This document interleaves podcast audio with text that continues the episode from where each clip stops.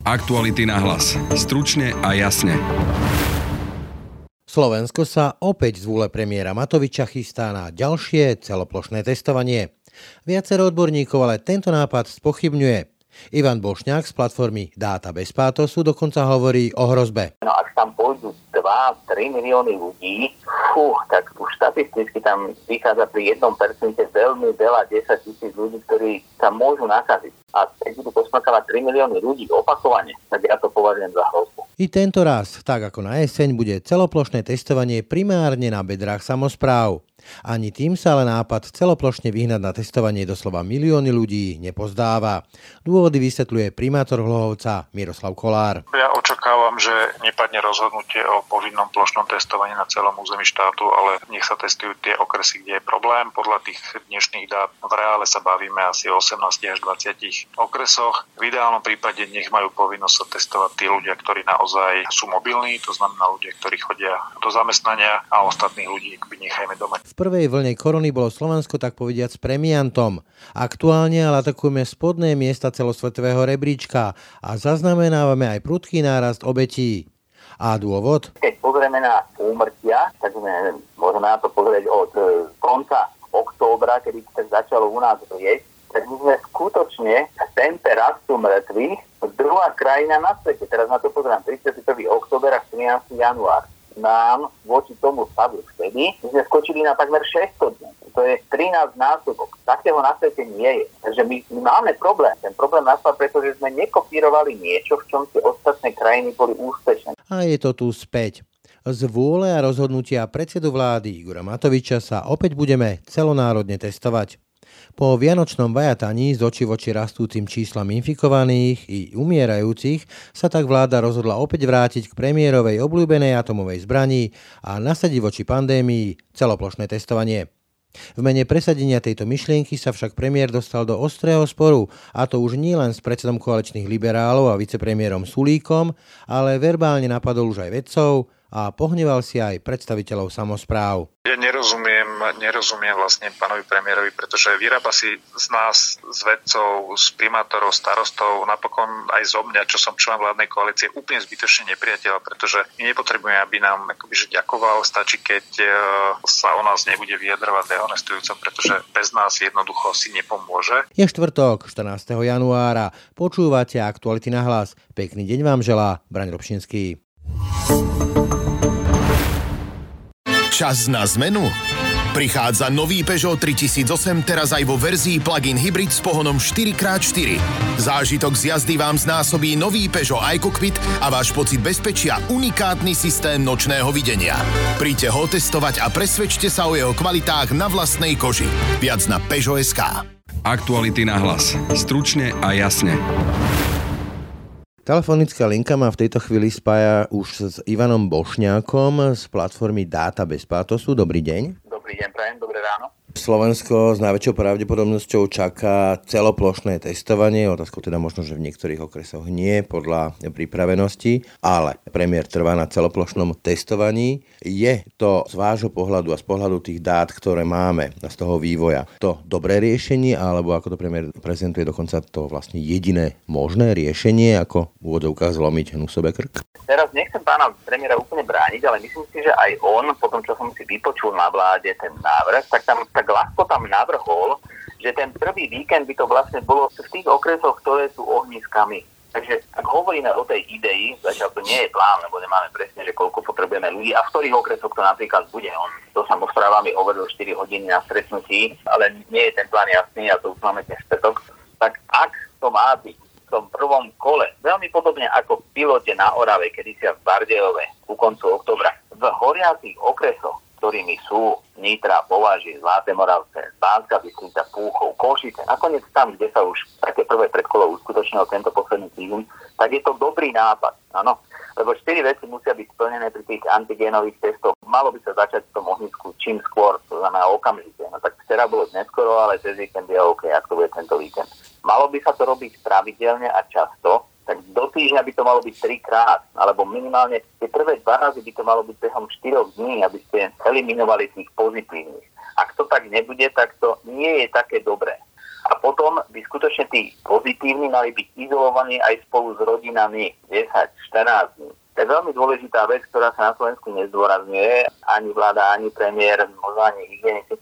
Tí ľudia skutočne musia byť izolovaní, tak ako kedysi boli v karanténe tí gabčíkové, ktorí prichádzali či už z Tyrolska alebo z Británie. A to je potom dobrý nápad, dokonca to vyzerá ako fajn plán. Je to asi aj realizovateľné, lebo tie kapacity na testovanie v ohniskách sú rádovo nižšie, 10 krát menej ako, ako polovička Slovenska alebo celé Slovensko. Takže by to bolo fajn. Ak sa pamätáte, pred Vianocami v Trenčine bolo otvorených desiatky testovacích center. V Nitre teraz rovnako, a to už sa testovali aj obce okolo Nitry, ale keď sme mali plošné testovanie, tú veľkú vlnu, sme mali 5000 testovacích miest. Takže na úvod tomu testovaniu toľko. Spomínajú sa aj rôzne rizika, nechcem teraz hovoriť o téme vyčerpanosti zdravotníkov a, a testoch a podobne, ale dočítal som sa aj o možných rizikách, ktoré sa týkajú toho, že vlastne máme už tú novú mutáciu britskú a máme zimu a že vlastne môže to naopak ako generovať rast infekcií alebo teda prenosov v rámci teda zhromažďovania ľudí na takýchto celoplošných e, výteroch z vášho pohľadu môže to priniesť aj tento typ rizika? Ja sa budem pozicionovať len do úlohy analytika dát, čísiel toho, čo je dostupné. Je potrebné povedať, že momentálne hygienici, a to sú tí odborníci, hovoria, nariadujú, dokonca sa to vymáha v mnohých krajinách, kde je lockdown. Hromažďovanie nie je dobrým nápadom. To sa zhodneme aj my dvaja lajci. Ja som z domu nevyšiel 4 týždne, sme v podstate zamkli, 88 ročnú moju kršnú mamu rovnako a polovica Slovenska, verím, že takto k tomu pristúpila, teda pomáha, odborníci na Slovensku dali vyhlásenie o bublinách, bolo to podporené rôznymi autoritami, aj teda nevedeckými, včítane pani prezidentky. To bol veľmi dobrý nápad a nakoniec aj vláda o to prosila. No teraz výjsť z tých bublín znamená riziko. Jedna skupina nám už vyrazila z tých bublín, niektoré podniky, fabriky, dodávateľi a ich a subdodávateľia priemyselné parky začali už 27. hneď po Stefanovi pracovať. Aj jedna automobilka v Trnave. Niektoré automobilky začali neskôr, 4. v pondelok. Niektoré továrne začali až 7. automobilka v Bratislave začala až 7. po troch kráľoch. No pozor, to už je veľa ľudí, ktorí vyšli z tých bubín a čo je najhoršie, oni sa do nich musia vrátiť teraz na dennej báze neotestovaní, začali byť mobilní. To je proti tomu, čo sme chceli. Už to bude mať negatívny efekt určite. Asi sa dostaneme k téme, že týchto ľudí treba testovať, aby sme zistili, či nie sú medzi nimi pozitívni. A teraz rozbiť všetky bubliny a prinútiť všetkých ľudí od nejakého veku po nejaký vek, aby sa dali otestovať, nebodaj, ak som to správne počul, že bez toho negatívneho testu nepôjdu, no nie, že do roboty. Ani na vychádzku. Ale nepôjdu ani do obchodu. No, tak ja už tiež nechodím do obchodu, len ja mám komfort, že mám tri deti, tak som vyhnal tej deti a ja ich len odvediem. Ale presne ako ste povedali, no, nepôjdu na vychádzku. Takže žiadne také, to je hlboké nedorozumení, to sme sa nepochopili, čo chceme robiť. Zase s tým vírusom sa musíme naučiť, čiže pre psychické zdravie a nejakú duševnú pohodu, tak my chodíme na prechádzku dvakrát denne a myslím si, že stretávame dosť veľa ľudí, a je ideálne, aby to bolo robené tak, ako sa to nakoniec učíme. Že tí ľudia chodia skôr s vlastnou domácnosťou na prechádzky, už sú nie veľmi veľké skupiny aj cyklistov a lyžiarov krížom krážom po celej republike. Takže my sa poprvé učíme, po druhé sme zodpovední, sme aj trpezliví, tak už to trvá štvrtý týždeň.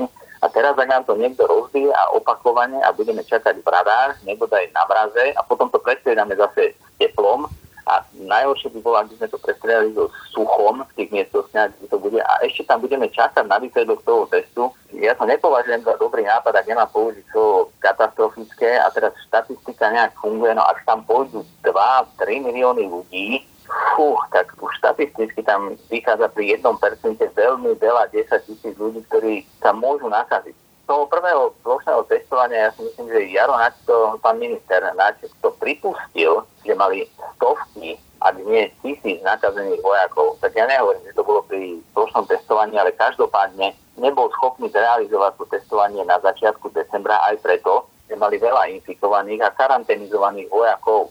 Tak oni aj veľa vozili, logistiku zabezpečovali, mohli sa aj medzi sebou samozrejme nakaziť, ale určite došlo k infikovaniu. My to nemáme zorganizované tak, ako to bolo napríklad v Južnom Tyrolsku. Nám ľudia poslali, ako to bolo organizované. Na základe vašej zdravotnej kartičky, vášho e-mailu a telefónu ste sa poprvé museli registrovať, kde ste sa identifikovali. Keď ste na ten test išli, tak dostali ste kód, odovzdali ste ten e-mail e-mail vám prišiel výsledok, ale otvoriť ste to vedeli len, keď ste si pozreli SMS-ku na váš mobil, kde vám ten kód poslali. Výhoda toho bola nasledovná, že tí ľudia sa otestovali a okamžite išli domov. To u nás neprebieha tak. Dokonca to neprebieha ani teraz tak v tých mobilných odberových miestach. My nie sme digitálna krajina a budeme musieť byť aj v Bratislave, v histórii regionálne tu v Bratislave testujeme tak, že idete na test a potom tam 15, 20, 30 minút čakáte v rade medzi ostatnými. Samozrejme, že tam prebieha vrava. A tí ľudia tam pokašľávajú, pochytávajú, posmrkávajú a keď budú posmrkávať 3 milióny ľudí opakovane, tak ja to považujem za hrozbu. Mm. Určite. A prichádza v čase, keď veľmi silne predpokladáme, že sa prejavia dôsledky toho, volajme to lockdownu, sprísnenia podmienok od nového roka, reálne od pondelka od 4 lebo oni sa určite prejavia, ale musíme byť trpezliví. A teraz my do toho buchneme nejaké partakliárne cvičenie, ktoré, ako hovorím, nie je dobrým nápadom v oblastiach, kde to nie je potrebné u ľudí, ktorí nie sú mobilní a mobilní nebudú ešte 2-3 týždne. To celoplošné testovanie odvodnil premiér tým svojim dnes už povestným grafom, kde sa hovorilo o viac ako 4 tisíc mŕtvych, ktoré má na zodpovednosti údajne minister hospodárstva, kde vlastne hovoril o tom, že tá jeho graf dokazuje, že to prvé celoplošné testovanie na jeseň bol skvelý nápad a celý ten vývoj s horšeným číslam je len dôsledok toho, že vlastne sme nerobili tie ďalšie kolá ten graf bol výrazne spochybnený viacerými vedcami a ďalšími analytikmi. Z vášho pohľadu teda, čo na tom grafe nesedí tak kľúčovo? Takto, aby boli grafy pochopiteľné aj širokou verejnosťou, tak musia byť veľmi jednoduché. Bolo tam veľmi veľa parametrov. Mne je veľmi ťažko ten graf komentovať, lebo jednak bol useknutý, jednak tam bolo veľa hypotéz, boli tam pomiešané PCR a antigenové testy a skutočne s niektorými dôsledkami určitých udalostí, ktoré sú skôr hypotézami a treba ich potvrdiť a pozrieť sa v iných krajinách, či to tak skutočne bolo aj tam. Narával ako so svetosvetými tvrdeniami, dokonca ich samozrejme vydával za závery, ale čo je najhoršie, ešte tam pomiešal v tom grafe aj predpoklady vývoja úmrtí, čo je dôležité relatívne zložité predikovať a predpokladať na veľmi dlhú dobu a všetko to spojil s tým, že teda sme netestovali. No my sme za posledné dva mesiace, a ja teda mám načítané takmer všetky krajiny v Európe, aj Bulharsko a Litvo, Lotyšsko, z tých veľkých krajín, ktoré na tom boli veľmi podobne ako my, pred tými Vianocami, Holandsko a Česko sme mali veľmi podobné čísla, veľmi podobný vývoj. Izrael, Belgicko si prešlo podobným scenárom predtým, Izrael opakovania, ale Belgicko je veľmi úspešnou krajinou zo septembra a októbra, v oktobromu lockdowne, kedy zo šialených čísiel zišli na desatinu a tú desatinu tých nových prípadov denne priemerne, oni zišli tak, že spravili lockdown. A určite to bol dôsledok tých opatrení, zníženia mobility, zákazu vychádzania, home office, pozatvárania prevádzok a aj nemožnosti stretávať sa veľa ľudí na dlho. A to bolo dobré počasie. A zlomili tú krivku a dostali sa na desatinu. Holandiania zavreli krajinu už z 15. na 16. decembra ja som písal vtedy niektorým politikom, že je to veľmi dobrý nápad, Nemecko rovnako, ale nespravilo to od 16. od stredy, ale spravili to od 21. od pondelka. A Holandsko sa, sa motalo z tých svojich čísel 8 tisíc mali priemerne denne, dostali sa až na 12 tisíc. O 50% výrazne ešte vystúpali, ďalších 8, takmer 10 dní a odvtedy idú pekne dole. Dnes máme štvrtok, oni včera ukončili štvortýžňové obdobie lockdownu a oni sú na číslach 6 tisíc denne, takže oni sa dostali za ďalšie 3 týždne od tej špičky dole, bez toho, že by testovali. Lebo to testovanie je invazívna záležitosť voči každému jedincovi, ten nosohltané, a to je odborník, ale nie je to úplne OK. Napríklad vám poviem, že PCR testy v Dánsku, a tam mám dceru, nerobia z nosohltanu, robia, ju, robia ho z mandlia. A to už bola opakovanie aj prvá, druhá vlna, a teraz aj tesne pred Vianocami a stále to robia z mandlia a robia tých výterov 150 tisíc denne. PCR testov. Takže sú v iných krajinách iné postupy, ktoré prinášajú prekvapivo rovnaké výsledky. Zlomili krivku, znižili počet ľudí, podaril sa lockdown, dokonca opakovane pokračujú som. Holandiania si povedali, je to tak dobrá vec, že pokračujeme ďalšie dva týždne. No to už bude 6 týždňov. Využili na to výborné obdobie Vianoc, keď tak ľudia trošku predpokladajú, že sa stíšia a fabriky prestanú robiť. V Holandsku obmedzili všetky tzv. kontaktné povolania. Tak to je od malovania nektov až pomaly po zubné prehliadky. áno, povedali, že nie, niečo nechali, ale do shopping mallov sa ľudia nedostali od 16. decembra. Všetci si chceli nakúpiť, no musia to odložiť. Budú to robiť 16. februára. Takže pán premiér pomiešal na tom grafe dôsledky, ku ktorým došlo aj ku nám, to je od toho 5. My sme mali špičku 4. novembra v 7 priemere, takže pokles nových prípadov a tempa rastu, áno, a pomiešal to s nejakými udalosťami, ktoré nastali. Je to veľmi nešťastné, ak to niekto takto robí, lebo to je síce korelácia. Áno, dnes trošku nasnežilo. Ale nie je to preto, že ja som mal včera kabát. To je len náhoda. Zhoda okolností sa tomu hovorí slovensky. Čiže inak povedané jednou vetou, tie závery, ktoré z toho grafu robí premiér, teda že jasenné celoplošné testovanie bolo skvelé riešenie a iné riešenie dnes okrem celoplošného testovania na to, aby opäť sa tá situácia zlepšila, nie je, teda tento záver nie je korektný? To ste veľmi presne pomenoval nemožno pripísať ten dôsledok jednej veci. A to je veľmi nešťastné, lebo to obmedzuje akúkoľvek diskusie o tom, že a nebolo to trošku aj inak. Pretože skutočne úspešné štáty, ale sú úspešné aj štáty, ktoré dokonca netestujú. Áno, napríklad Švédsko. Švédsko ľudí izoluje, homofil je takmer povinný, do školy sa napriek tomu chodilo stále a prekvapivo podobnou krajinou je aj Švajčiarsko.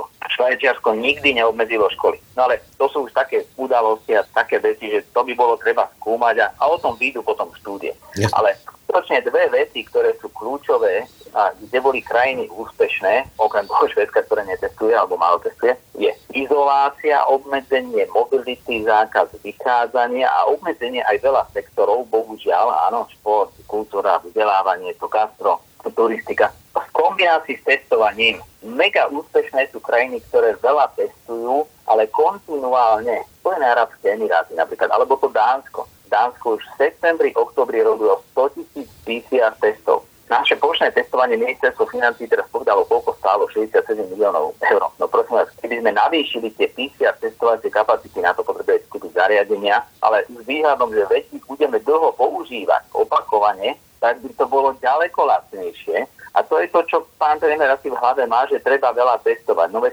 dobre, tak skúsme to PCR testom kontinuálne. A bolo by to fajn, takže dve veci. Izolovať ľudí buď vo vlnách lockdownu, jak Izrael trikrát, dobre, alebo Belgicku úspešne v oktobri raz. Češi opakovania, potom uvoľnili, potom sa pomaly opíjali v krčmách na začiatku decembra, alebo pes skore kleslo. No tak skúšajú, nebol to úplne dobrý nápad, že sú premianti v celom svete, ale úspešné krajiny významne obmedzili pohyb a do toho určite ľudí testovali. Výhoda toho PCR testovania je následovná. Ja viem, že antigen test máte okamžite výsledok, ale keď nám musíte čakať na to plošné testovanie, že príde cez víkend, tak ten výsledok dostanete síce v sobotu po obede, ale je to to isté, ako keby ste sa kontinuálne v útorok objednali na test na štvrtok, išli tam vo štvrtok a ten výsledok vám v sobotu došiel. Výhodou je toho PCR testovania, že vám v sobotu dojde výsledok relatívne spolahlivého testu z testovania pred dvoch dní, to znamená skôr, a nie relatívne nespolahlivého testu, aj keď to máte okamžite, z vášho stavu zo soboty. Preto to plošné testovanie, čo má v sebe element takého opakovania a len cez víkendy v takých vlnách a návalovo, je problém aj kapacitne samozrejme, ale ja viem, že doktori cez víkend majú viacej času, tak prídu do tých 5000 miest, ale to kontinuálne PCR testovanie je ďaleko lepšou variantou a úspešné krajiny ešte raz ho používajú. Nepočúvame o mega významnom a počtami zásobnom testovaní antigénami v Nemecku, Rakúsku, Švajčiarsku, Taliansku, Belgicku, Holandsku, alebo neboli aj v Škandinávii. To s tým len začínajú. Hmm. Ale ako doplnok PCR testovania. Keď nadviažem na to, čo hovoríte, napadá mi ešte povedzme to, že my veľa nevieme o tom, čo sa deje u zamestnávateľov v tých veľkých fabrikách, teda štát o tom veľa nevie. Takisto je otázka, ako sú vymožiteľné tie lockdownové opatrenia a či sa naozaj dodržiavajú, ale tá otázka znie, že ako je podľa vás možné, alebo kde sa stala chyba, že v úvodovkách premianta v tej prvej vlne sme sa stali krajinou, kde sme podľa tých rôznych údajov, že 7 najpostihnutejšia krajina Európskej únie, alebo že máme 10 úmrtí na milión obyvateľov, čiže podľa niektorých čísel niektorých dátumov, povedzme, že v novembri sme deviatou najpostihnutejšou krajinou v rámci sveta. Čo je dôvodom podľa vás takým kľúčovým? Tak to je čiary by som sa nevracal, lebo keď skutočne krajinu zavrete tak, ako sme ju zavreli my a nikoho nepustíte ani do školy, v Dánsku sa išlo do školy hneď po veľkej noci, aspoň malé deti, potom väčšie deti. Vo veľa krajinách nebola prerušená školská dochádzka tak ako u nás. Ja mám deti teda tri, takže presne viem. U nás sa išlo dobrovoľne do školy, druhý stupeň v júni, na 1,5 týždňa, maturanti rovnako na strednej škole, čo bol teda nie dobrý nápad, ale samozrejme, že vírus to potlačilo, no veď nemal sa ako šíriť, keď sa nikto s nikým nestretával. Takže to sme vybavili na šupu, len e, tie škody na tom vzdelávaní duševnom zdravia a psychickej pohode sú značné. Takže prvú vlnu sme zvládli. Asi by sme očakávali, že keď krajinu totálne okamžite ako jeden z prvých a na veľmi dlho zavreme, tak budeme medzi tými najlepšími. Dobre, tak sa pochválme, ochválme to, už je to za nami. Práve ste povedal, že my sme spravili veľa chýb, ale skúsme nehovoriť, že či sme my urobili chyby, ale prečo sme nekopírovali tých úspešných tie úspešné krajiny. Prečo dnes, keď pozrieme na úmrtia, tak sme, môžeme na to pozrieť od e, konca októbra, kedy sa začalo u nás rieť, tak my sme skutočne v tempe rastu mŕtvych druhá krajina na svete. Teraz na to pozerám 31. október a 13. január nám voči tomu stavu vtedy 40 mŕtvych na milión obyvateľov, teda dokopy, áno, na milión obyvateľov, my sme skočili na takmer 600 dní. To je 13 násobok. Takého na svete nie je. Je len Liechtensteinsko, ale to má 38 tisíc ľudí. A potom dve krajiny, Litva, Lotisko, v Európe, ktoré skutočne trpia veľmi podobne ako my, ale tie sú malé. Takže my, my máme problém, lebo toto pozerám na svetovú statistiku. Za nami je potom Sri Lanka, Gruzinsko a európske krajiny, hlavne z bývalej Jugoslávie. Takže my máme problém. Ten problém nastal, pretože sme nekopírovali niečo, v čom tie ostatné krajiny boli úspešné. No tak sa pozrieme na veľmi postihnutých Belgičanov, ktorí mali veľa úmrtí. Len toto v Belgicku za COVID mŕtvého označili aj toho, kde predpokladali, že mal COVID. Oni napríklad netestujú tých mŕtvych. No tak to je iná štatistika. No to naša statistika, kde sme na 13 násobku z konca oktobra sa dokonca bere do úvahy iba covidové úmrtia na COVID a nie aj s covidom. To by sme boli ešte o 20% vyššie, takže nie 13 násobok, ale 16 násobok. Takže musíme si priznať, že máme problém. To je najdôležitejšie. Vy keď niečo analizujete, tak si povedať, máme problém alebo nemáme. Máme ho. Máme problém s nezlomením krivky. Máme. Ešte raz, Holandiania v úplne rovnakom stave 450, okolo 420 a 470 nových prípadov denne na milión obyvateľov, my aj šťastní. Češi vyjadili na šialené hodnoty aj okolo konca roka mali 10 tisíc priemerne nových prípadov. Oni sú dvakrát taká veľká krajina ako my. My sme 5 tisíc nemali, mali sme raz, ale nemali sme to v priemere. V priemere máme 3 tisíc, Češi majú 12. Takže Češi vyleteli šialene, ale Holandiania to zrazili v rovnakom momente. Takže tie lockdowny fungujú a majme to ako hypotézu, že no uvidíme, či to bude fungovať napriek ochladeniu sa, napriek tomu, že cez Vianoce sa predsa len tí ľudia postretávali, s tým lockdownom to bolo trošku problém, ale pravdu ste povedal, ochladili sa tí zamestnávateľia. A to nemusíme brať ako hypotézu, že či sa to tam šíri, sa či pozrieť na Robert Koch Institute v Nemecku, alebo na dnes aj v Čechách, keď trachujú, že kde sa tí ľudia nakazili. Tak ich paráde to nie sú štúdie, to sú fakty. To tak, jak včera bolo u nás minus 3, ale predvčerom bolo minus 7, tak je faktom, že ľudia sa nakazia na týchto miestach v ich paráde.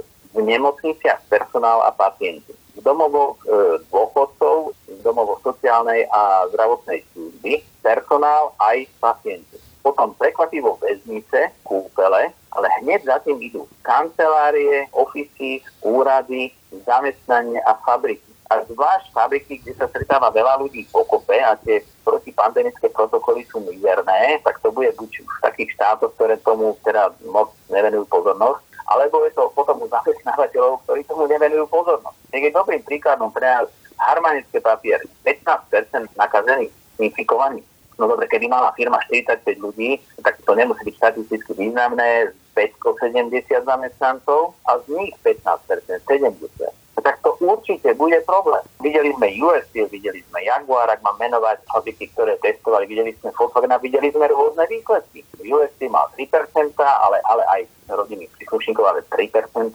Jaguar mal skôr 1,7%.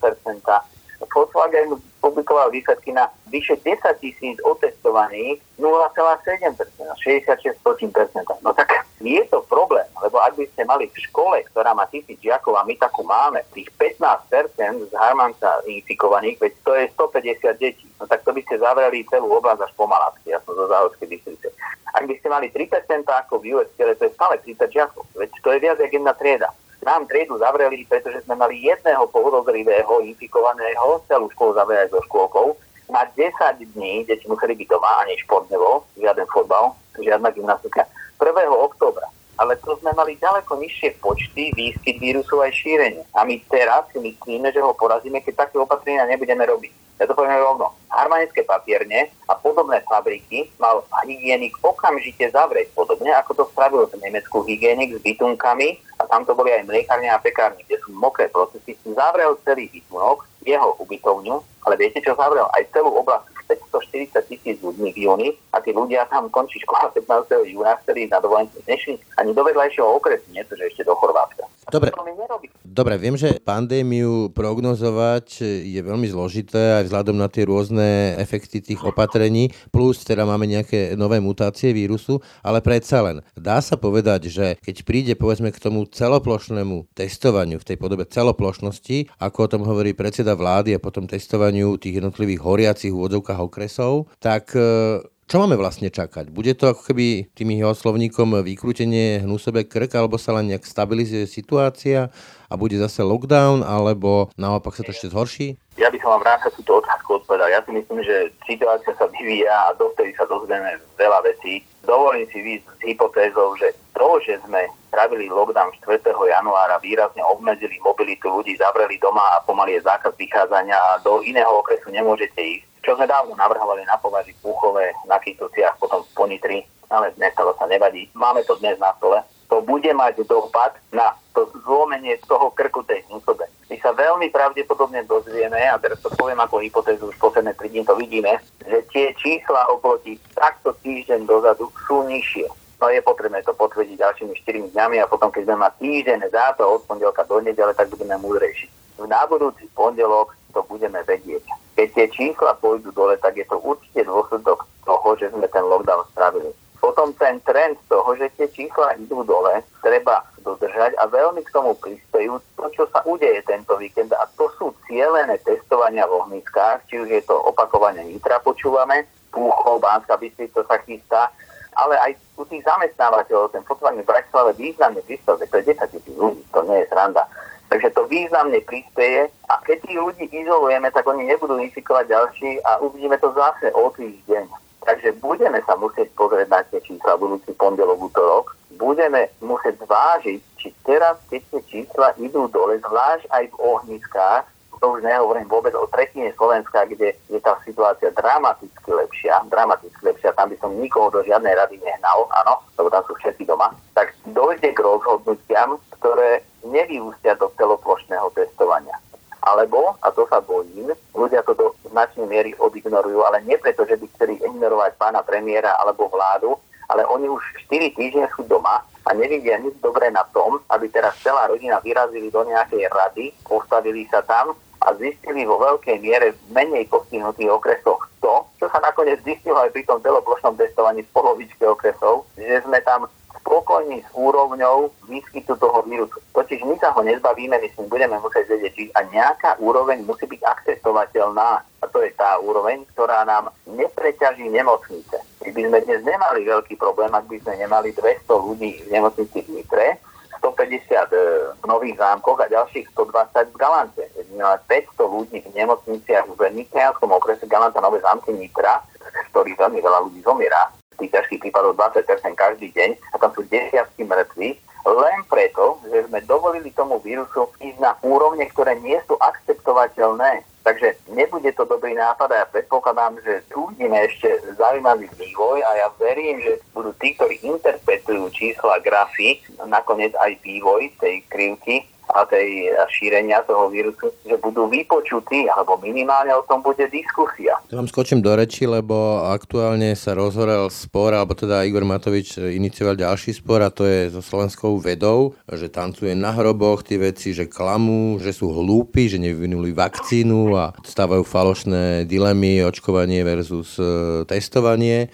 Zasiahlo to aj vás, ako som si všimol, aj vy ste mu niečo odkázali. Ako teda vnímate vy tieto jeho odkazy? Poprvé, a to ste rozumel správne, on to vníma ako dilemu. Nie je to dilema. To vôbec nie je dilema. Zopakujem, že úspešné krajiny poprvé masívne obmedzili mobilitu, spravili zákaz vykázania a k tomu masívne testovali, ale kontinuálne a hlavne PCR. Ak to má pán Matovič ako dilemu, je veľmi ťažko o tom diskutovať, zvlášť keď to zdôrazňuje. A teraz každý, a ja nie som vedec, ja som len analytik, ale on sa obul aj do matematikov, ktorí sa tým skutočne živia, to sú vedci, a potom do odborníkov, to sú aj evoluční biológovia, potom epidemiológovia, hygienici, nakoniec aj doktori, ktorí sa venujú očkovaniu všetkých pre mňa je to čest, poviem rovno, ale to, že ich všetkých hodil do jedného vreca a používa to stancovanie na hroboch a to, že proste mu sabotujú ten jeho nápad a dokonca nerozumejú, že taká dilema neexistuje, to je do akejkoľvek diskusie veľmi nešťastné. Nás čaká veľmi veľa diskusí, nielen o pandémii, ale aj o všetkom ostatnom a reformách, ktoré musíme spraviť ale je nešťastné, ak nevieme viesť diskusiu. A ak tam máme jedného kriklúňa, ktorý okrem toho kričí a obvinuje, tak chlapí sú viacej, e, veľa žien, a to teraz pani Bražinová, pani Letanovská, teda dámy, ktoré sa tomu venujú a dokonca nasadzujú vlastné životy v tých prvých líniách, ich sa to môže dotknúť trošku viac, a ja viem, že oni si k cestu nájdu a do diskusie, ale musí byť vôľa aj na tej druhej strane a my ju nevidíme. Stále sa ponúkame všetci. Nakoniec sme odsúdení na spoluprácu, lebo keď sa tu budeme všetci hádať, tak to je pre ten vírus ideálne ale na druhej strane nemáme partnera, alebo dokonca partnerov, lebo tých ministrov posadnutých tým plošným testovaním je viac, je to aj pán Milan Krajňák, ktorý dáva grafy, ktorým som presvedčený, že neverí ani on na sociálne siete. A sú to aj ďalší ministri, ktorí by mali trošku asi splniť a, a radšej venovať nejaký čas diskusiami s tými, ktorí sú skutočne odborníci. Ja teraz myslím vedeckú obec, a pozrieť sa aj na grafy. To nemusia byť dátoví analytici, áno, to nemusíme byť my, ale som by pozornosť mali venovať. Bolo by to užitočné pre krajinu. Toľko Ivan Bošňák z platformy Dáta bez pátosu. Ďakujem za rozhovor. Ja ďakujem za priestor a čas. Tak ako na jeseni, tentoraz bude celoplošné testovanie do veľkej miery stáť na pleciach miest a obcí. No a ako nám premiér v zverejnenom rokovaní vlády prezradil, celoplošné testovanie by tentoraz mohlo byť aj akýmsi testom vernosti, lojality a spolahlivosti samozpráv. Samozrejme, keď aj celoslovenské kolo bude, tak určite nie s štýlom, že všetko organizuje armáda a všetko je na pleciach armády. Nie, nie, nie. Teraz to bude o samozpráve. Teraz musia starostovia a primátori ukázať, že im záleží na ich ľuďoch. A hovorím, ja som v pohode za to, že im to dajme príkazom a zmeňme zákon tak, aby v takejto situácii oni jednoducho museli vykonávať nejaké pokyny, neviem koho, armády alebo ministerstva zdravotníctva, ak teda ide o ochranu životov a zdravia. Samozprávam sa ale tento premiérov pohľad nepozdáva. Primátor Hlohovca a poslanec vládnej strany za ľudí to dokonca považuje za úrážku a premiérovi verejne odkazuje, že už stačilo a takto to ďalej nepôjde. Miroslav Kolár. Stačilo takéhoto prístupu k samozpráve zo strany najmä pána premiéra. Ja rozumiem tomu, že som koaličný poslanec, ale opakovane sa snažím vysvetliť aj u nás strane, aj našim koaličným partnerom, že nebyť starostov, starostiek, primátoriek, primátorov, tak nebolo by ani prvé celoplošné testovanie, nebolo by ani takéto zvládanie pandémie. Preto ma úprimne poviem ľudsky nahnevalo, keď som si vypočul ten záznam z vlády. Ja som zase počúval o tom, ako to teraz bude na starostoch, čím záleží na životoch ich ľudí. No samozrejme, že záleží, to preukázali aj v prvom testovaní, preukazujú to aj primátori tých miest a starostlivia tých obcí, kde je zlá epidemiologická situácia a sami proaktívne organizujú testovanie, či to bol Trenčín, Nitra, teraz Banská Bystrica. My pripravujeme v okrese testovanie v spolupráci s obcami. Myslím si, že si to jednoducho tí starostovia primátori nezaslúžia, je to voči ním neúctivé. A poslednú vetu, to, čo mňa na tom najviac mrzí, je, že to podľa mňa aj odzrkadluje akoby mentálny svet pána premiéra vo vzťahu k nastaveniu postaveniu, k samozprávam k ich postaveniu. Jednoducho, nech si pozrie do ústavy, štvrtá hlava je územná samozpráva a šiestá hlava výkonná moc. Jednoducho samozprávy nie sú podriadené centrálnej vláde. Vy hovoríte, poďalej ocitujem, že vaše slova svedčia o bezprecedentnom nepochopení postavenia úloh samozprávy, jej legitimite a hlavne o úlohe, ktorú zohrala v doterajšom zvládaní pandémie, ale z tej náravky na vláde e, alebo z rokovania vlády sme si mohli vypočuť, že vlastne teraz to už nemá podľa premiéra byť na armáde ale má sa to v úvodokách hodiť na samozprávy a v parlament by mal aj práve dnes riešiť to, ako vlastne prinútiť samozprávy pokutami, ak nebudú rešpektovať centrálnu autoritu a to aj opakovanými. Čiže podľa vás, ak by toto prešlo, tak čo potom? Lebo centrálna autorita môže zrujnovať e, neposlušnú samozprávu. Túto podobnú ambíciu som ja započul od pána premiéra, ale keď sme teraz dopoludne analyzovali ten návrh, ktorý včera poslala vláda do parlamentu, tak dobrá správa je, že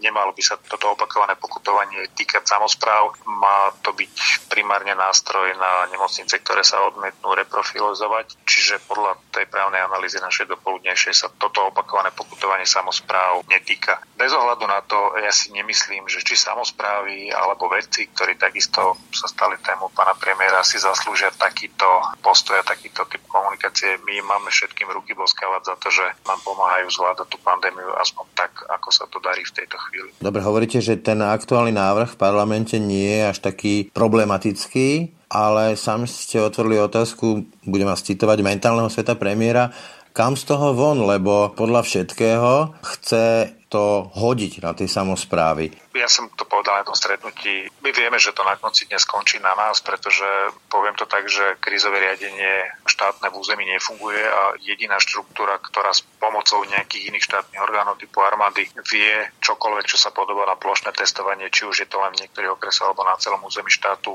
zrealizovať je naozaj len samozpráva.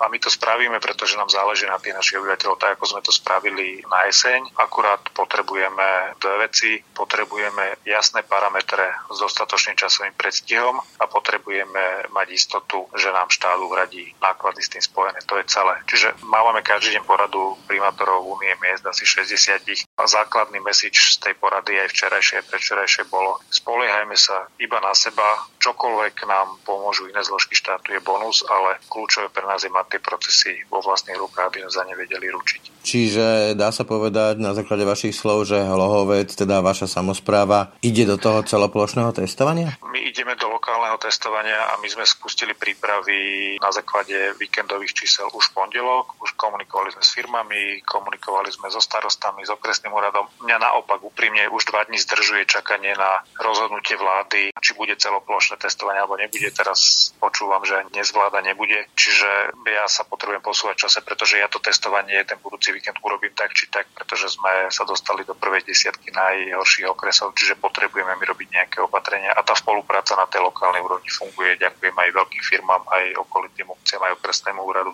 A aká je vaša odpoveď na tie prípadné obavy aj rôznych vedcov, aj akurát som sa rozprával s pánom Bošňakom z dáta bez pátosu o tom, že v tomto počasí a pri tej novej mutácii anglickej, teda britskej, môže dochádzať pri tom testovaní aj k infikovaniu ľudí, že ľudia sa budú proste báť z tých bublín ísť zase medzi ďalších ľudí. Rozumiem tomu, zdieľam tieto obavy, spolupracujeme s vedcami aj s pánom Bošnakom, ktorý nám robí aktuálne dáta pre náš okres. Preto jedna z vecí, ktorú ja som navrhoval, poďme cestou posilnenia tých trvalých kapacít, tie existujúce momky a nerobme to spôsobom nárazového testu cestovania cez víkend. Hej. Čiže rozložiť to ako v čase, hej? Áno, presne tak. Bavili sme sa o tom, že veď keď teda napríklad by mala platiť povinnosť, že potrebujete 7-dňový certifikát, tak jednoducho, keď si spravíte v pondelok test, viete, že na ďalší pondelok sa máte nahlásiť. Čiže my, keďže vieme, že táto situácia potrvá niekoľko mesiacov, tak v našom meste jednoducho pripravujeme posilnenie kapacít momiek, ideme otvárať aj vlastné, chceme zaviesť online prihlasovanie na konkrétny čas, aby jednoducho tí ľudia, ktorí potrebujú ten test a primárne ho potrebujú ľudia, ktorí chodia do zamestnania, pretože tí sú teraz najväčší problém z hľadiska šírenia toho vírusu, aby sa mohli prísť bezpečne otestovať bez toho, že by v tejto zime hodiny čakali a stretávali sa s ďalšími desiatkami ľudí. A čo očakávate od centrálnej autority, teda od vlády? Čo by ste potrebovali? Ja očakávam, že nepadne rozhodnutie o povinnom plošnom testovaní na celom území štátu, ale nech sa testujú tie okresy, kde je problém. Podľa tých dnešných dát v reále sa bavíme asi o 18 až 20 okresoch. V ideálnom prípade nech majú povinnosť sa testovať tí ľudia, ktorí naozaj sú mobilní, to znamená ľudia, ktorí chodia do zamestnania a ostatných ľudí by nechajme doma. Čiže ja od centrálnej vlády potrebujem čo najskôr jasnú informáciu, čo bude vyžadovať a ak nebude vyžadovať nič, tak my si to zorganizujeme sami podľa seba. S okresným úradom sme dohodnutí, že nám to dajú testy podľa počtu, ktorý si vypýtame. V ideálnom prípade, ak ministerstvo hospodárstva zabezpečí testy a prípadne aj kompenzáciu pre firmy, tak ja už dnes viem, že tie firmy, aj ktoré sa ešte u nás netestujú, sa budú radi testovať. Takže potrebujem len jasnú informáciu, aby sme vedeli pracovať. Tá skepsa vo vašom hlase sa nedá prehliadnúť. Je to aj na základe tých skúseností z toho prvého celoplošného testovania? Aká je tá vaša reflexia? Dostali ste zaplatené, čo ste mali dostať zaplatené? Bola tá spolupráca korektná? Tá skepsa súvisí s tým, že áno, dostali sme zaplatené, čo sme mali dostať zaplatené. Tá konkrétna spolupráca, povedzme, s vojakmi od nás z mesta bola korektná. To, čo mňa mrzí, že sme sa nepoučili z toho prvého kola, kedy chápem, že to bolo narýchlo a že sa to všetko kreovalo za pochodu, ale zase sme vlastne teoreticky 10 dní alebo 9 dní pred celoplošným testovaním, aspoň takto pán premiér avizuje a stále nemáme potrebné informácie a parametre. Čiže hovorím, samozpráva je schopná urobiť čokoľvek, ale musí to mať zmysel a musia byť včas a jasné informácie. A čím si mimochodom vy vysvetľujete ten postoj predsedu vlády k samozprávam, že hoďte to na nich? Ako, kde sa to podľa vás berie, že ako by to bol nejaký nepriateľ? Opakujem, ja nerozumiem, nerozumiem vlastne pánovi premiérovi, pretože vyrába si z nás, z vedcov, z primátorov, starostov, napokon aj zo mňa, čo som člen vládnej koalície, úplne zbytočne nepriateľa, pretože my nepotrebujeme, aby nám akoby, že ďakoval, stačí, keď e, sa o nás nebude vyjadrovať dehonestujúco, pretože bez nás jednoducho si nepomôže.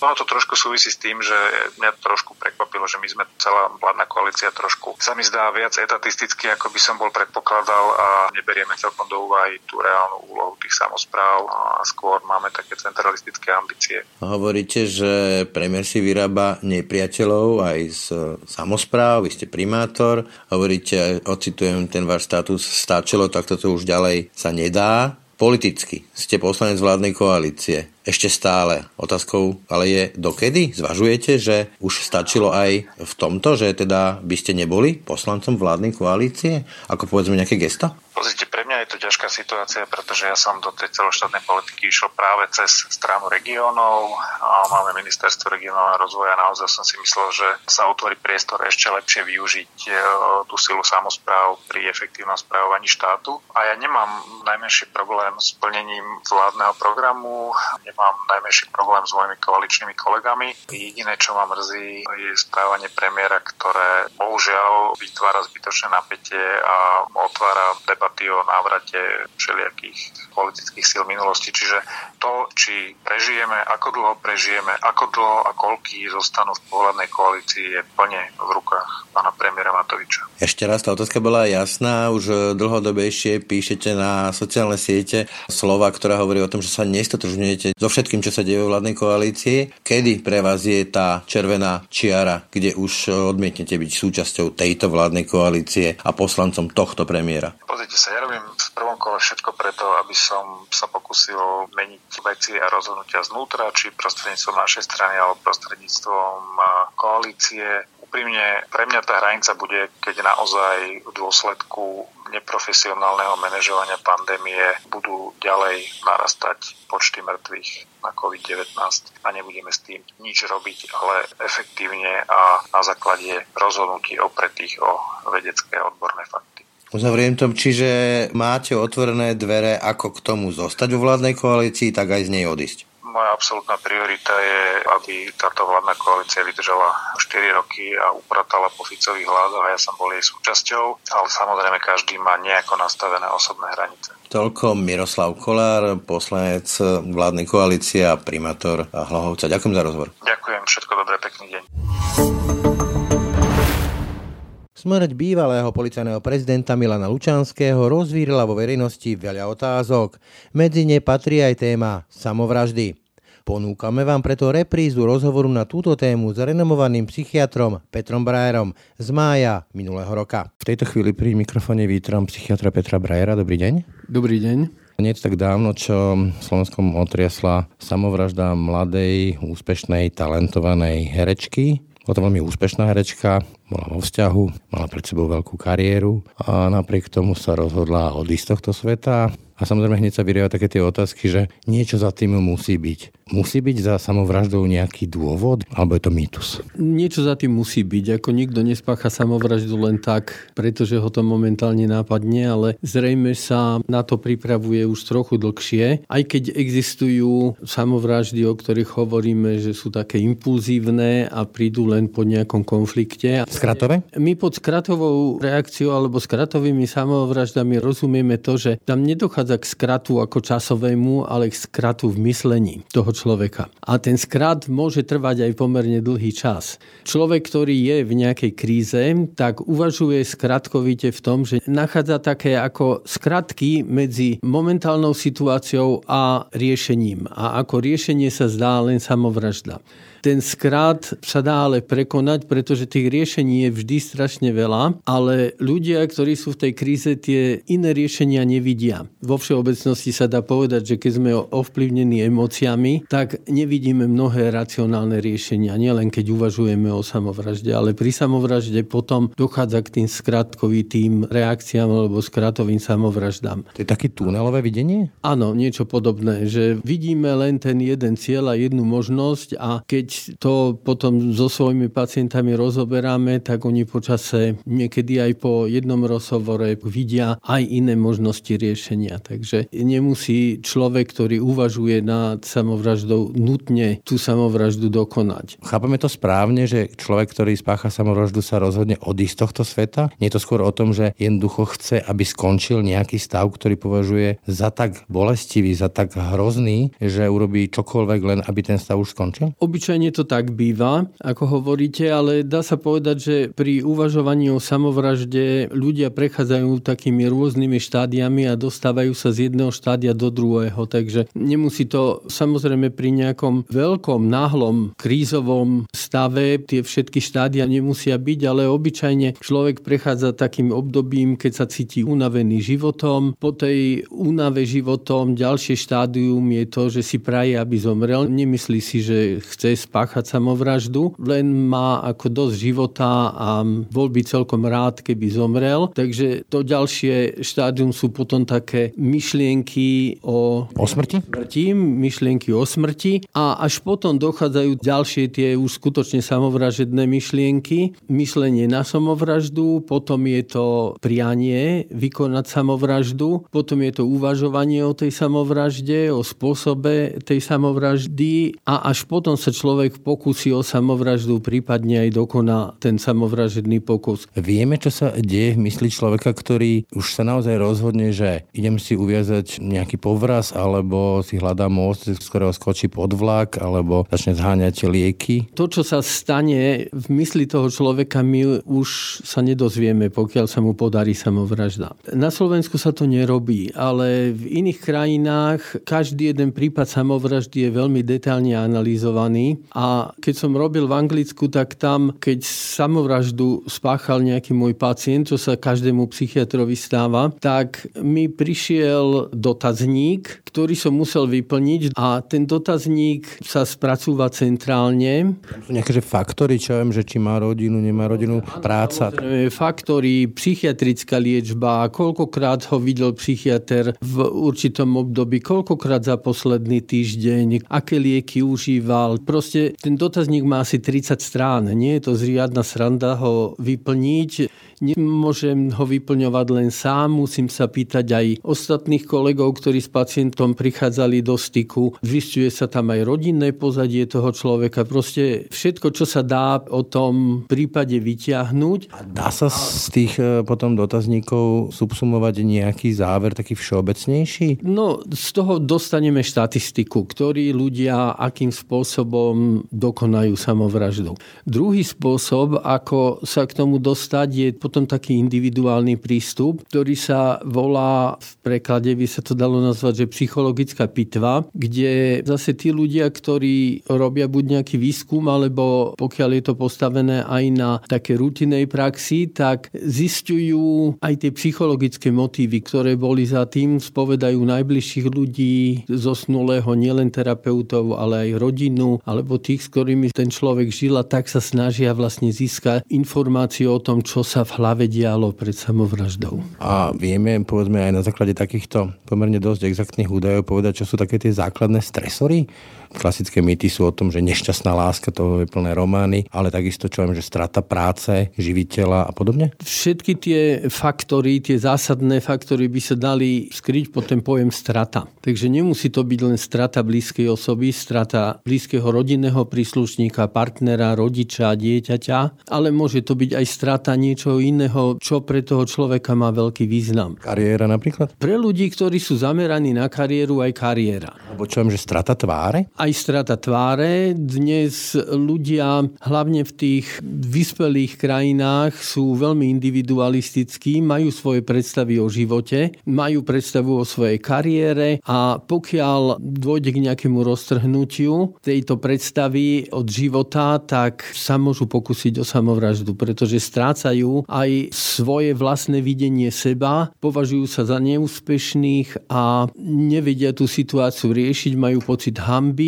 Dalo by sa to tak povedať, že sme náchylnejší v tejto stresovej spoločnosti na povedzme aj takéto riešenie, že keď prídeme o svoj pocit sebahodnoty, to môže byť tou stratou? Môže to byť tou stratou, ale zase chcel by som povedať, že aby sme nepovedali, že tieto krajiny, alebo tu, kde žijeme, že je najvyššia miera samovražednosti, lebo to nie je pravda. Ani jedna európska krajina nepatrí medzi špičku samovražednosti, na svete vôbec medzi 10 krajín s najvyššou samovražednosťou nepatrí ani jedna európska krajina. Maďarsko, to povestné? Maďarsko, Maďari mali veľmi dobré preventívne programy a veľmi kleslá miera samovražednosti. V Európe sa dostali na taký vrchol samovražednosti pobaltské štáty, Litva hlavne. A to nejaké vysvetlenie? Prečo práve oni? Neviem, prečo je to práve v Litve, ale do značnej miery samovražednosti vražednosť stúpa v krajinách, kde dochádza k nejakej spoločenskej zmene veľkej. Ako 89. u nás. Ako 89. s obdobím nejakej ekonomickej recesie, reštrukturalizáciou celých spoločenských vzťahov. Čiže neistota. Pocit neistoty. Takže v tých pobalských krajinách, neviem ako si to oni vysvetľujú, ale tam došlo nielen k tomu rozbitiu bývalého sovietského zväzu, ale určite je tam aj veľký tlak toho, že časť tej populácie populácie nie je toho väčšinového obyvateľstva, ale strašne veľa bolo Rusov, ktorí vlastne v týchto krajinách zase strátili také práva, na aké boli predtým zvyknutí. Takže to je jedna možnosť. A druhá možnosť, v Rusku bola vysoká samovražednosť, vraj sa to v posledných rokoch, už štatistiky ukazujú, že ten trend sa obrátil, že už sa znižuje, ale samovražednosť obyčajne aj dosť súvisí s mierou pitia alkoholu. Takže v Rusku po období Gorbačova došlo k takému veľkému zostupu spotreby alkoholu a samovraždy tam patrili vtedy k najvyšším na svete. Či povedzme takéto mužské riešenie depresí a frustrácií a stresu, teda že siahnem po alkohole, skôr vedie potom aj k tomu ultimátnemu riešeniu, hej? Muži obyčajne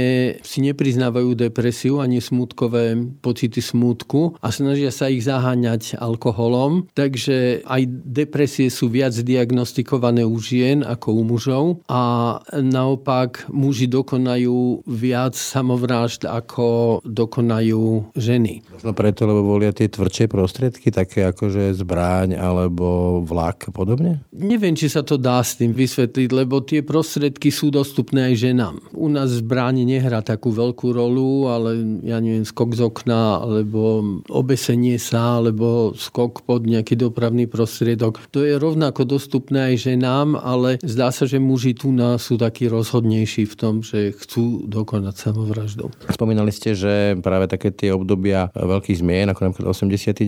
často sa tu objavuje v vernom priestore taký argument, že sociálne samovraždy, kapitalizmus a máme ich teraz veľmi veľa oproti socializmu, pričom štatistiky a čísla hovoria, že to tak nie deje. Je to teda mýtus? Áno, to je úplný mýtus. Samovraždy boli aj predtým a prichádzajú v takých určitých vlnách a zdá sa teda, že obdobia ekonomických recesí znamenajú to, že stúpa počet samovražd, ale je zaujímavé, že tam stúpa počet samovražd len u mužov, nie u žien. Ten počet samovražd u žien, a to je celosvetové, zostáva približne všade rovnaký a počet samovražd u mužov teda je závislý od sociálnych podmienok, takže keď dochádza k nejakej spoločenskej kríze, tak muži, hlavne muži nad 40 rokov, teda medzi 40 a 50 majú tendenciu riešiť ten problém svojej vlastnej zodpovednosti za rodinu, za získavanie financí, za výchovu detí tým, že pokiaľ to nedokážu, tak sa pokusia o samovraždu ale zase treba mať na mysli, že to, čo hovoríme, to je štatistika. A nie vždy to celkom koreluje, pretože my sme v období okolo roku 2000 sme robili také sledovania, kde vtedy bola pomerne vysoká miera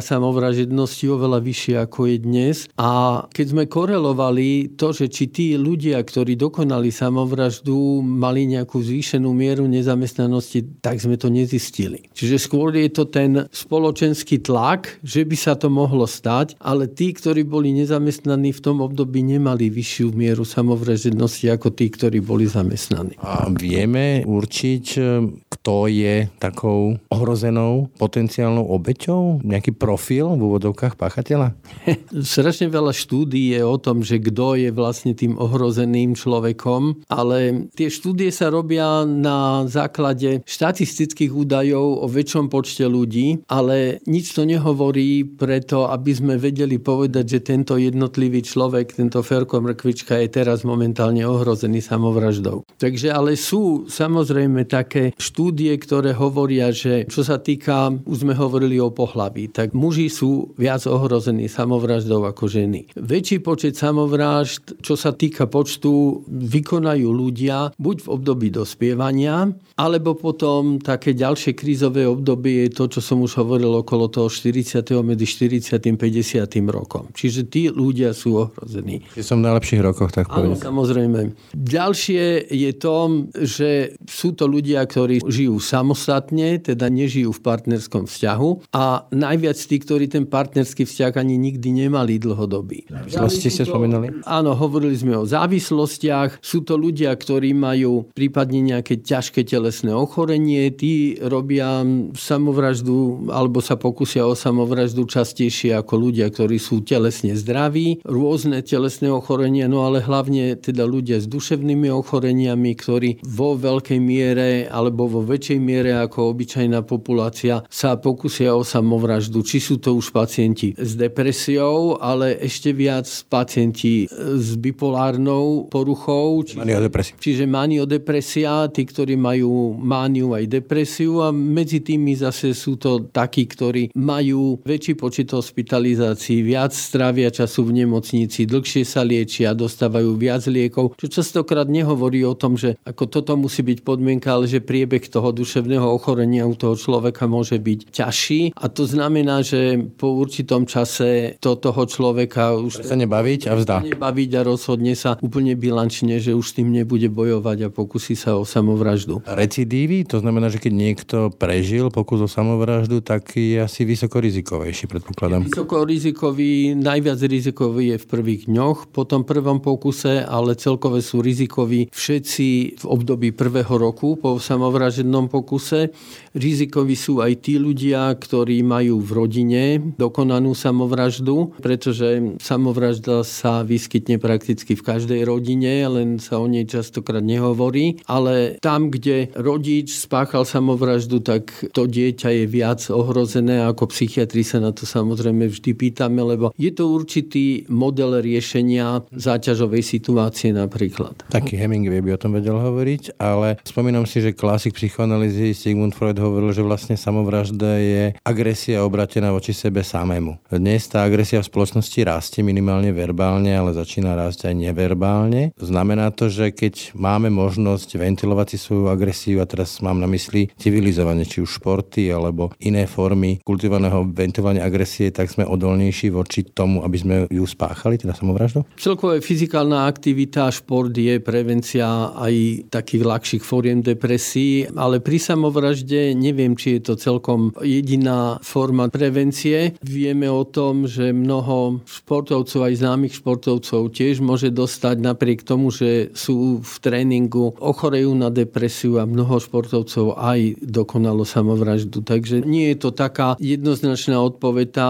autoagresia je niečo, čo si nesieme so sebou od niekiaľ inde zrejme. Dalo by sa hovoriť už o vplyvoch z útleho detstva, keď to dieťa je vystavené nejakým stresom v rodine, keď je vystavené zlému zaobchádzaniu rodičmi, keď rodičia v ňom nevzbudia dostatočný pocit sebavedomia, naopak to sebavedomie ubíjajú tým, keď dieťa napríklad porovnajú s iným súrodencom a hovoria mu, ty si hlúpy, ty si nešikovný, z teba nič nebude. Ten človek si nesie tento pocit menej cenosti nejako so sebou, a ktorý súvisí aj s tou agresiou. Že dá sa povedať, že takou možnou odpovedou, samozrejme veľmi všeobecnou, povedzme pri úspešných ľuďoch, ja neviem, spomínali ste športovcov, ja sa vrátim k tomu úvodnému príkladu úspešnej herečky, môže byť človek, ktorý má zranené alebo ego, ktoré nie je dostatočne silné a je konfrontovaný s tým, čo ste spomínali ako strata? Samozrejme, ľudia, ktorí majú takéto nejaké predispozície, ktoré môžu byť aj vrodené, niektoré,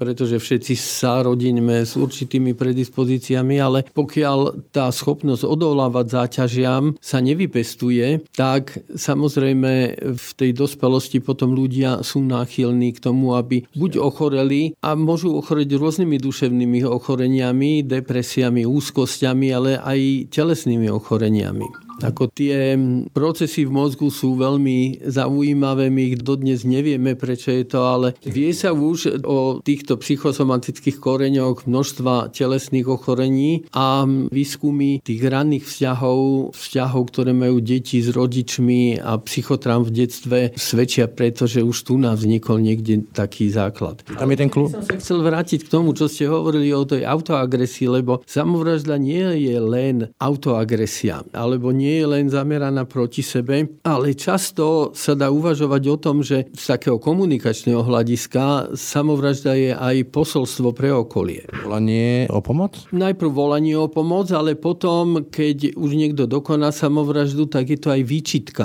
Je to trest pre to najbližšie okolie. Aj blízky príbuzný človeka, ktorý spáchal samovraždu, tak sú potom vystavení veľkému stresu, pretože majú pocity výčitiek, že niečo zle urobili, je to ako keby ich ten človek, ktorý už medzi nimi nie je, ako keby ich trestal. S tým žijú častokrát potom celý život. Častokrát v takej tej krčmovej debate pri tejto téme príde sa k odpovedi, že no on alebo ona spáchali samovraždu, takže nie sú kompletne, nie sú v poriadku, poviem to takto slušne. Čo hovoríte na tento typ reakcií? To zase nie je pravda, pretože aj ľudia, ktorí sú úplne psychicky v poriadku, môžu to konať samovraždu. Nemusia trpiť predtým nejakou duševnou chorobou, aj keď vieme, že zase keď sa robia tie štúdie, tak asi u 90% ľudí sa nájde dodatočne symptómy nejakého duševného ochorenia, hlavne teda depresie. Nemusí to byť len depresia, môže to byť aj poruchy osobnosti, pri ktorých ľudia tiež sú menej schopní zvládať záťaže a reagujú takými skratkami, že sa pokusia o samovraždu.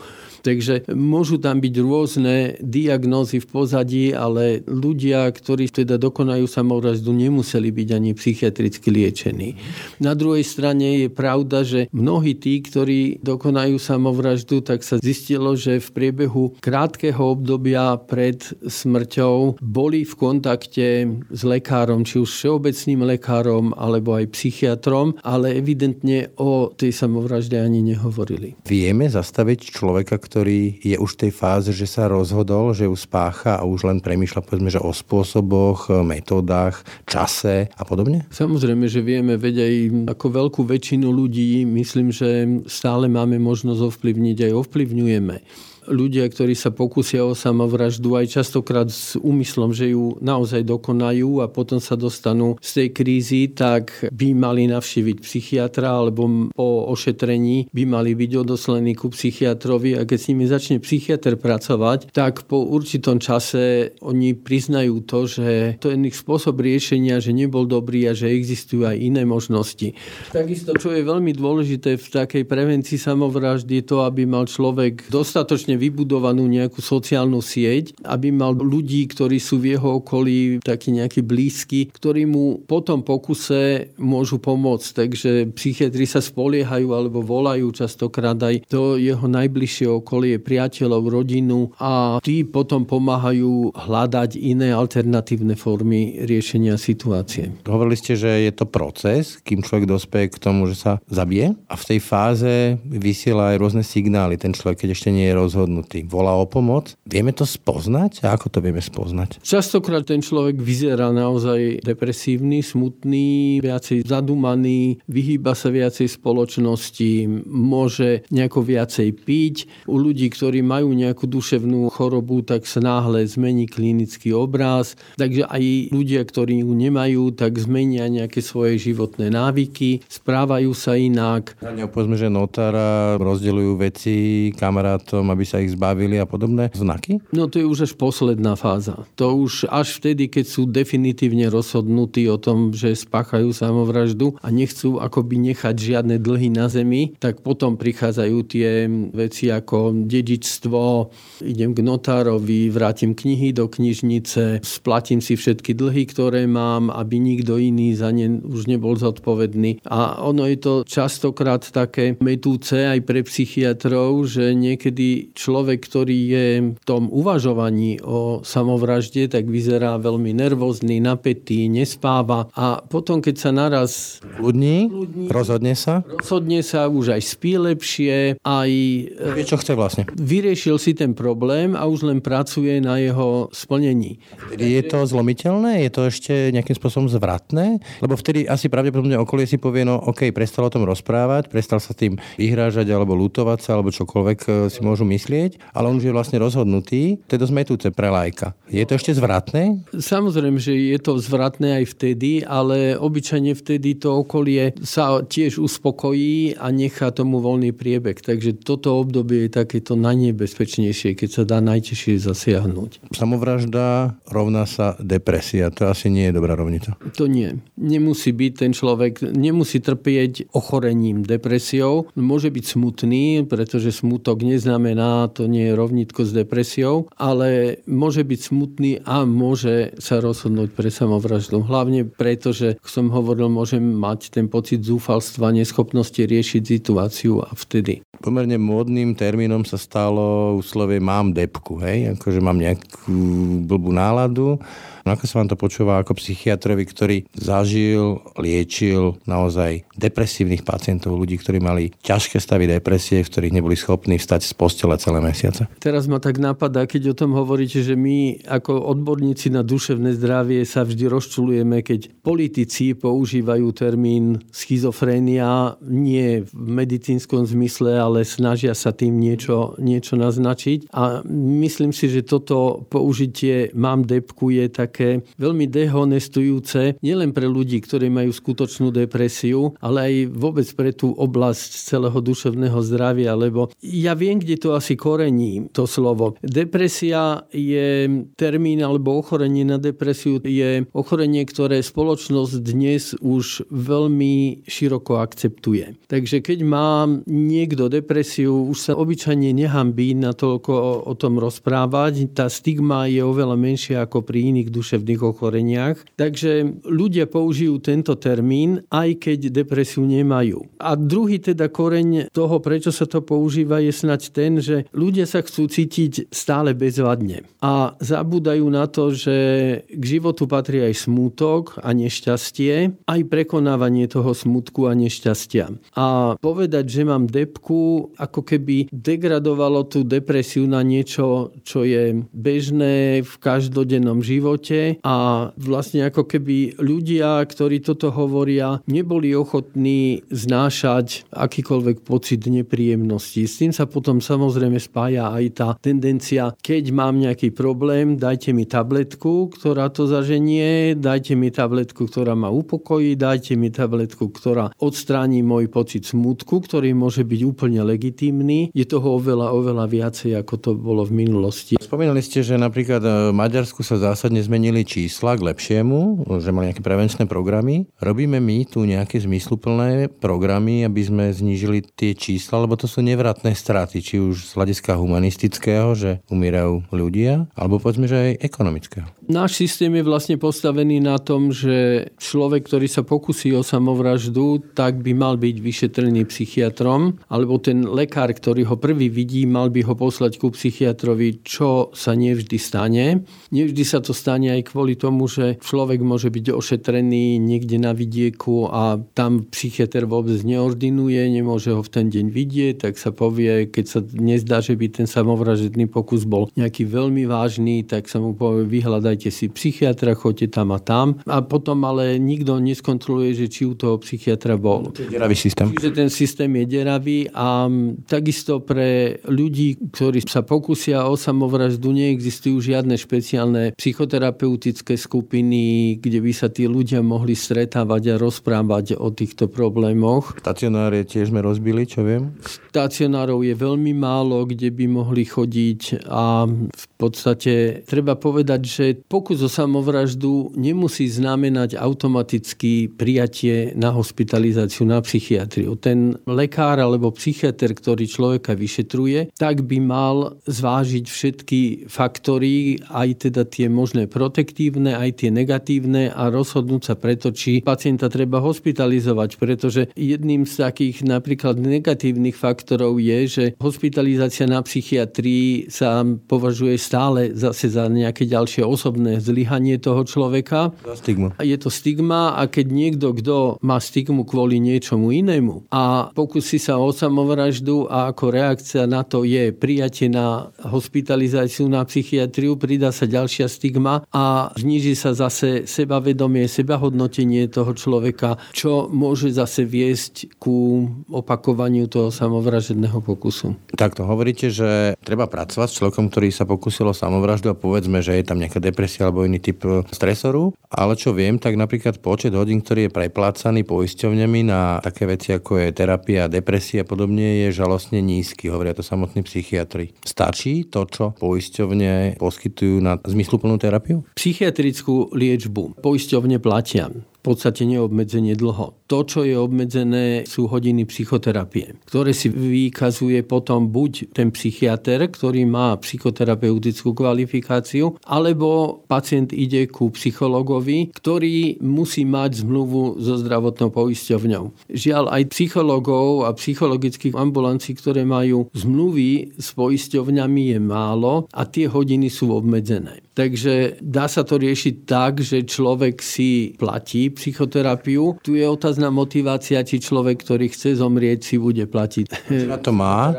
Či na to má, či si ju bude platiť. Poisťovne by mali hradiť ďaleko viacej psychoterapie, ako je hradia doteraz. Takže tu na je veľký nepomer medzi tým, čo sa poskytuje ľuďom, ktorí majú nejaké psychické problémy a medzi tým, aká je potreba. Dá sa povedať, že tento systém, čo u nás máme, tak há hádže týchto ľudí s takýmito diagnózami alebo s takýmito problémami cez palubu? Nenazval by som to, že hádže ľudí cez palubu, ale máme zlý systém. Je nejaká jednoduchá odpoveď, ktorá by ten systém vylepšila? Neviem, mňa, mňa napadá len to, že vždy dôjde k zlepšeniu, keď nejaký politík zakúsi na vlastnej koži, to znamená, že jeho dieťa sa dostane na psychiatriu s duševnou chorobou a má problémy, zistí v akom stave je to a potom sa začne snažiť o zmenu, ale žiaľ, nestáva sa to veľmi často. Ďakujem Petrovi Brajerovi. Ja ďakujem za pozvanie. Aktuality na hlas. Stručne a jasne. Tak a to už bolo od nás pre dnešok. Naozaj všetko.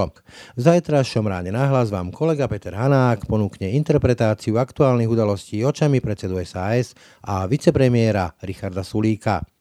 Pekný zvyšok dňa a pokoj v duši praje. Brani Dobšinský. Aktuality na hlas. Stručne a jasne.